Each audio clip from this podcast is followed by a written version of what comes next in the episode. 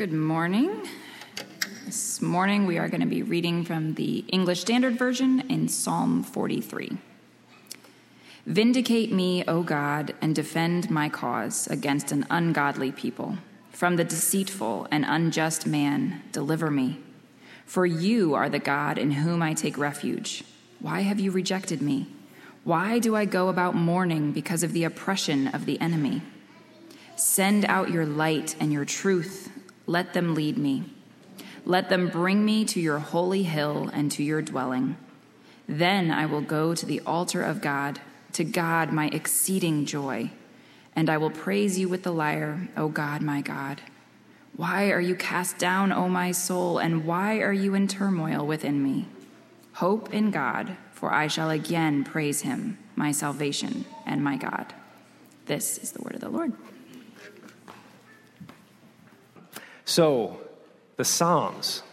The Psalms highlight the human soul's need for meditation and prayer.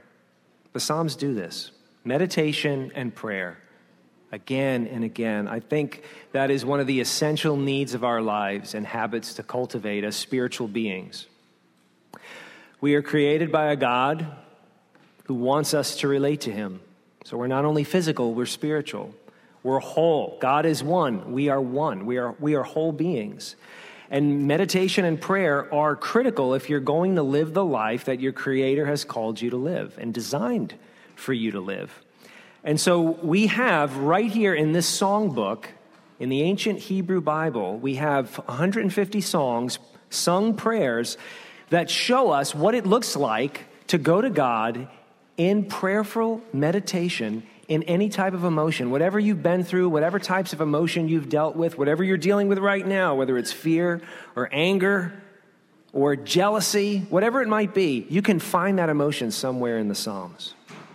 So today, so Psalm 43, some people say, is really Psalm 42, part 2. If you look at 42 and 43, we looked at 42 last week, they almost look like part 1 and part 2 of the same song. Uh, maybe they are. Who knows? However, they share they share some expressions, some similar expressions. For instance, look at verse five. Why are you cast down, O my soul? And why are you in turmoil within me? Hope in God, for I shall again praise him, my salvation and my God. So there seems to be, so that, that comes up three times between these two Psalms. Is that word for word, same thing? So it seems like there's a theme here there's a repetition, there's a, there's a refrain. You know what a refrain is? If you're, if you're familiar with old hymns, it's the same words come up at the end of every verse, the refrain.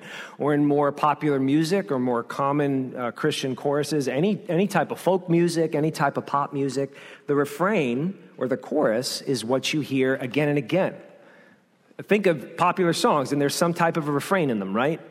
Sing us a song, you're the piano man. Sing us a song tonight. Keeps coming up and up. You know, the one that's been in my head for like two weeks, remember Oasis? If you're Gen X, or probably only if you're Gen X. Remember Oasis, the British group from the 90s? All, like for the last two weeks is in my head that song Wonderwall. Maybe you're gonna be the one that saves me. Two weeks in my head constantly. Thank you, Spotify. So, but but that's a refrain. The same words over and over, right? And so you go, okay, so that's the theme of the song. So it seems here that we have a refrain over these two Psalms. And what's the refrain? Why are you cast down, O my soul? Why are you in turmoil within me? That's the refrain. He's cast down. This singer is depressed.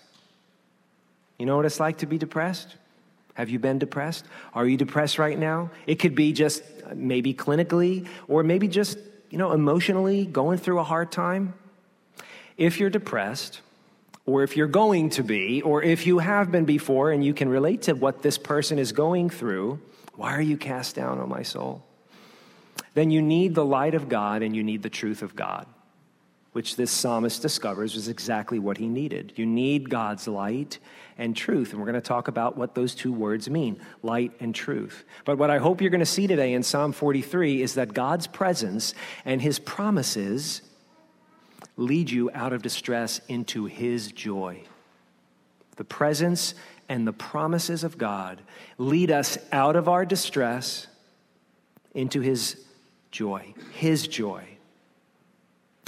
And the psalmist of Psalm 43 is going to help us today to think about whatever predicament you're in or have been in and how to respond to it. And finally, how to develop a refrain of your own that you can remember, kind of a theme of your life for this moment. So, whatever your predicament is, how to respond to it, and some type of a refrain that God can help you develop so that your soul can sing to itself um, during this time. So, the predicament, the response, and the refrain. Now, your predicament is going to require some honest reflection. And we can see that's exactly what the singer has done. The singer has shown some evidence that he's been thinking about what's going on, what's happening to him, what's happening inside of him and all around him. Look at verse 1. He says, Vindicate me, O God, and defend my cause. From what? He says later on in that verse, from deceitful and un- from the from the deceitful and unjust man deliver me i think that's the result of some honest reflection because he's come to the conclusion, having examined the situation and himself, that he's not guilty. Whatever he's being accused of, he thinks he's in the right. He thinks he's being unjustly accused, he's being slandered. But, and this is important to note, God hasn't vindicated him yet. God hasn't delivered him. God hasn't proven his innocence, at least publicly. The false accusations, whatever they were, they stand. They're still held against him. And so in verse 2, he concludes this is what he says to God, Why have you rejected me? I'm innocent. The accusations persist. I'm still seen as guilty. Why have you rejected me? Why do I go mourning because of the oppression of the enemy? Same words as, as the previous psalm, right there. Another, another common expression shared between the two psalms. So he's discouraged, right? I would even, I would even argue, I would, I would take a bet here that he's, he's depressed. He's in a foreign country. He's, we looked at Psalm 42. He's in the far north, maybe outside of the bounds of the, of the Judah that he knows. Um, he's on the outside. He's an outsider. He's been falsely accused, and he longs to go back to Jerusalem. He longs to be back with his brothers and sisters at the temple and enjoy the presence of God and worship together. And so he's saying, I'm falsely accused. You haven't defended me. Why have you rejected me? He's depressed. The, um, the medical doctor turned preacher um, back uh, about 50 or 60 years ago, last century, uh, David Martyn Lloyd Jones, he, he preached on and wrote a book about what he called spiritual depression. So, this isn't clinical, this isn't medical, I'm not qualified to talk that way. Interesting about Lloyd Jones is he, he took some of his medical perspective and brought it into his ministry as a preacher and a pastor. But he talked about what he called spiritual depression. And he actually, he actually talked about five five causes for somebody to be spiritually depressed. Again, don't take this as a, t- as a clinical, technical term. Take it as in your life with God, you're discouraged. Things are not good, things aren't right. You can remember better times. You're wrestling with God, or at least you're wrestling with yourself and you're not sure what He's up to and what He's doing.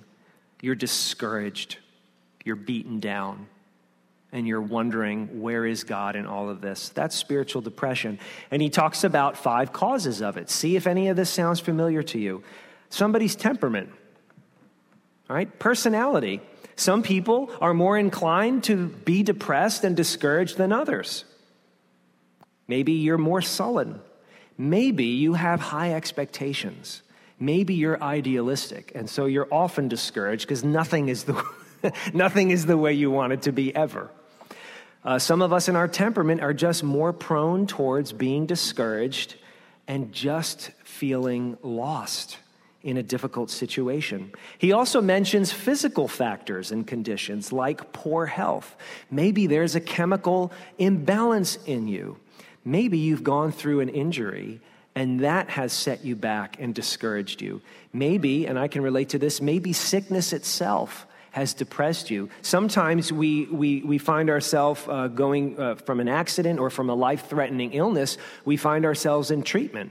And the treatment itself will generate some type of, of, of depression. He also mentioned a down reaction after a great blessing. I'm just quoting him word for word. And that sounds confusing. He means uh, you're on a spiritual high, God does something amazing, you are living life, right? You're on the mountaintop at the retreat. And then just nothing, quiet. You come down off of that high and you're like, oh, I wish I could live at the retreat. Um, Lloyd Jones talks about Elijah when he basically you know, defeats, humiliates the prophets of Baal. And right after that, he's feeling sorry for himself, right? Read First Kings.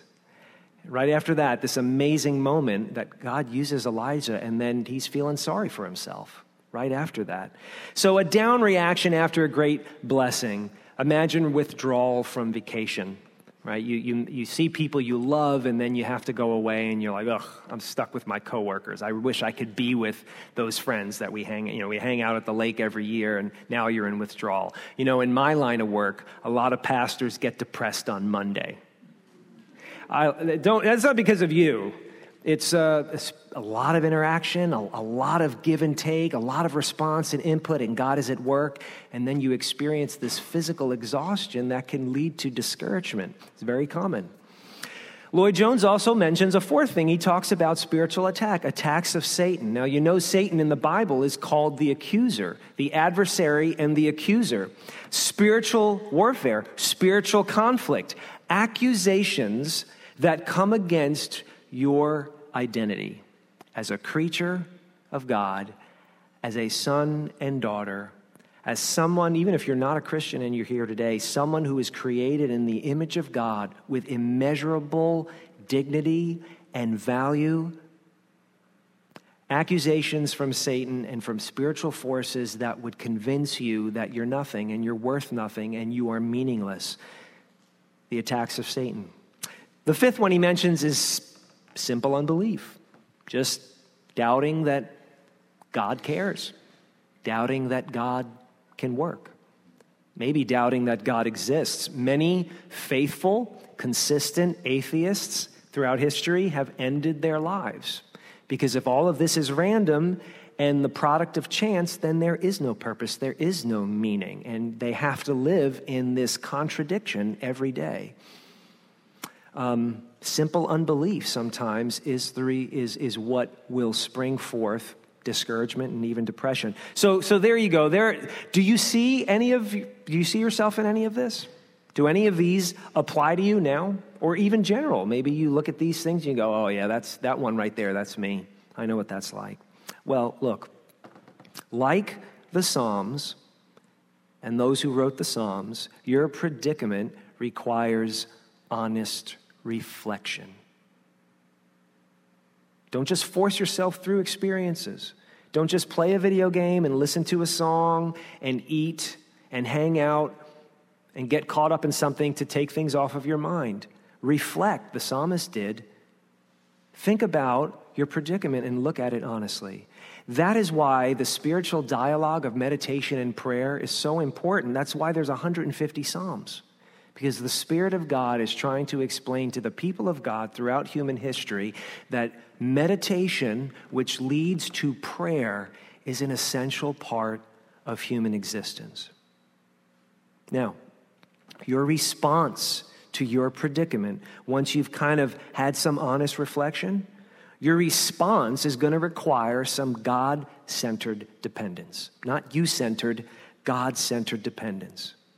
Chrissy talked about this earlier today with the kids. God centered dependence. This is how we respond.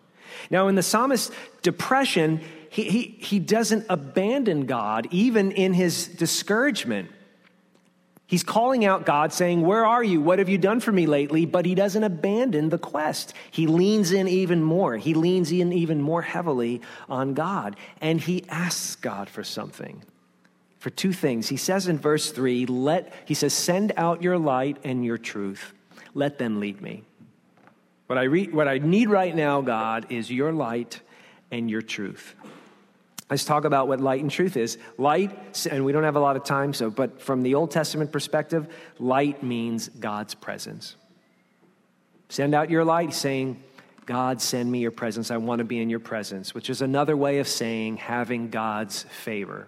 Not having a bully around you, but having a shepherd around you, having someone who provides for you around you.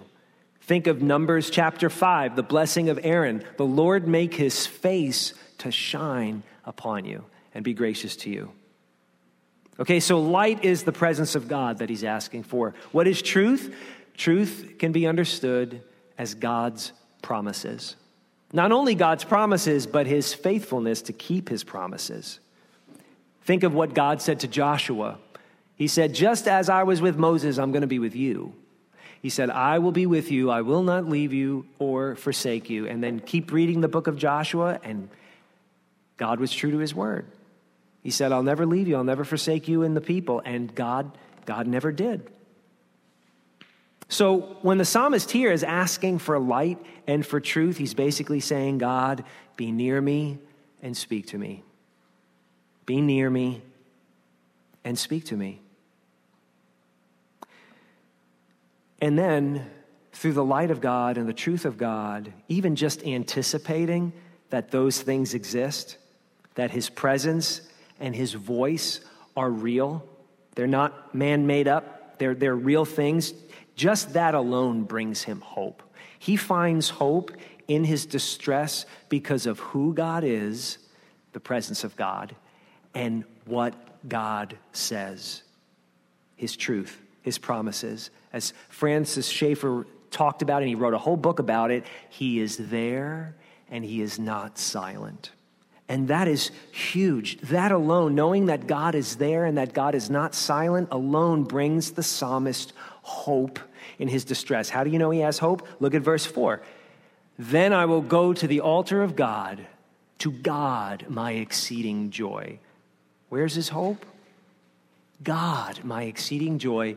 And he says, I will praise you with the lyre, O God, my God. He's, even in this moment, he's anticipating going back to Jerusalem, going back to the temple, being with his fellow people of faith and worshiping God. Even now, his hope is in the joy that knowing God brings him. He's not yet ready. He's not there yet. He's depressed. But, but he's anticipating joyful praise. He's going to sing again. He's looking forward to it.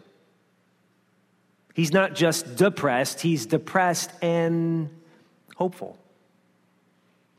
So, my encouragement to you today is to test God in this way test the Bible's God and see if He will lead you through your predicament to hope and certainty. Notice I didn't say to the resolution of the problem, but test Him and see if He will lead you through your predicament to hope and certainty. That's what His presence and His truth offer. This is a God centered dependence. It's not a man or a woman or a human centered dependence. It's not a science centered dependence. It's not a, it's not a, medi- it's not a medicinally centered dependence. It's not socially centered. It's not politically centered dependence. All of those things are important. All of those things have a place. We've been talking about it for the last year. But spiritual depression, Spiritual sickness, it's got to be treated by the great physician.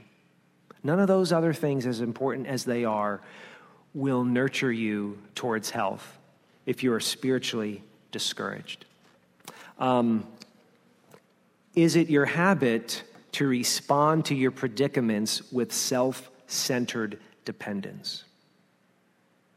And self doesn't have to mean you think you're going to solve it. It could be another person, it could be a thing it's still self-centered because you're, you're, you're deciding in your own wisdom that you need those things you need to depend on those people more than on your creator so the pandemic and all the conflicts on the side that the pandemic brought along with us with it um, have shown us what science and medicine and our friends and our government have all helped us and hurt us yes helped and hurt, right? At the same time. So, have you been looking for comfort? That's God's light. And have you been looking for meaning? That's God's truth in all of those things. That's a self centered dependence in our adversity, rather than looking to a God who reveals himself as present and powerful and personal. Now, here's a refrain based on a present, powerful, and personal God. Here's a refrain, a chorus that will make the difference for you between despair and hope in whatever predicament you're thinking about right now. Again, three times between Psalms 42 and 43, you hear the same refrain. And I think this is like a life motto for whatever this singer was going through. Verse 5, we'll say it again. Why are you cast down, O my soul, and why are you in turmoil within me? But that's only half of the refrain, right? Hope in God, for I shall again praise him my salvation and my God. It is a depressed desperation leaning into hope because it is leaning into a God who is there and who has spoken. Again, Martyn Lloyd-Jones, he would say in his series on spiritual depression, what often happens is you hear a voice speaking to you. It doesn't have to be audible. But you essentially find yourself listening to a voice, and the voice is discouraging you, and the voice is accusing you and the voice is beating you down. And the voice is saying to you things like, You're nothing, you're no good. People know you're no good. You know you're no good. You're ugly. You don't live up to your parents' expectations. You don't live up to your spouse's expectations. You don't live up to your boss's expectations. You don't live up to God's expectations. You don't live up to your own expectations. You're nothing. You're less than. You're other. You're different and people know it, and you know it. And Lloyd-Jones said, when you hear that voice talking to you, you talk back to it. You talk back to it. It's not schizophrenia, it's not spiritual schizophrenia. It's the result of meditation that leads to focused, meaningful prayer. He said, when you hear that voice, you talk back to that voice with the truth of a God who is there. When you hear that refrain, you're nothing, you're ugly, you're guilty, you're nothing, you're other, you don't live up. When you hear that, you talk back. You develop a different refrain, and the refrain that the psalmist developed was, Why are you cast down, O my soul? Hope in God. For I shall again praise him. What? My salvation and my God. That's his talking back. The voice is talking smack to him and he talks smack back. And he says, No, no, no. My God has not rejected me. He is my salvation, my salvation and my God. Don't you see? Meditation is not merely a spiritual thing. And it's definitely not mystical. It is practical, it is realistic, and it's effective. That's why we look at the Psalms every summer, because, uh, you know, I'm hoping that before I get hit by a bus or kick the bucket, you'll have figured out wow, meditation is something that is really important. And to know the God of the Bible and to follow the God of the Bible, meditation that leads to meaningful prayer should be a part of my life, and I should cultivate that habit. Okay, so here's the evidence that meditation is realistic and practical and effective, the evidence of it is his hope of joy. What did he say in verse 4? He said, Then I will go to the altar of God, to God, my exceeding joy. I don't, you and I have nothing in ourselves that produces joy. I don't believe we do. We have happiness, we can be excited, we can be on highs, but true joy, the type of joy that Jesus talked about, right? I'm here so that you, my joy may be in you and your joy may be full. I don't think we, we don't whip that up ourselves. We don't cook it up. It comes from God alone. Joy comes in our distress when we cling to the presence and promises of God. Send out your light and your truth. When that is what we want, we have joy in our distress. And Jesus of Nazareth would say the night he was betrayed, before he was executed, in the upper room to his closest disciples, he said, You have sorrow now, but I will see you again, and your hearts will rejoice, and no one will take your joy from you. That's why those people were able to go out and give up their lives, because nobody was able to take away their joy, which came to them in their distress. And why did they have that joy? Because it came to Jesus in his distress. The author of Hebrews says about Jesus that night and the next day, for the joy that was set before him, he endured the cross. In his adversity and in his utter weakness. Talk about somebody who said, Why have you rejected me, O God? It was Jesus on the cross. You know spiritual depression? Jesus knows it. He knows what you're going through. He sweat blood. He was so depressed and discouraged and frightened the night before he died. And the Christian's great hope, our great hope, is knowing that because Jesus Christ's distress turned into joy, so will ours. That's the proof. We can lean into God even when He doesn't answer us and even when we're depressed because Jesus' sorrow and depression turned into joy. Hope in God, for I shall again praise Him my salvation and my God. Let that be your refrain now. Sing it again and again and again. You won't find it on Spotify. But maybe you need different words. Maybe those aren't the words for you.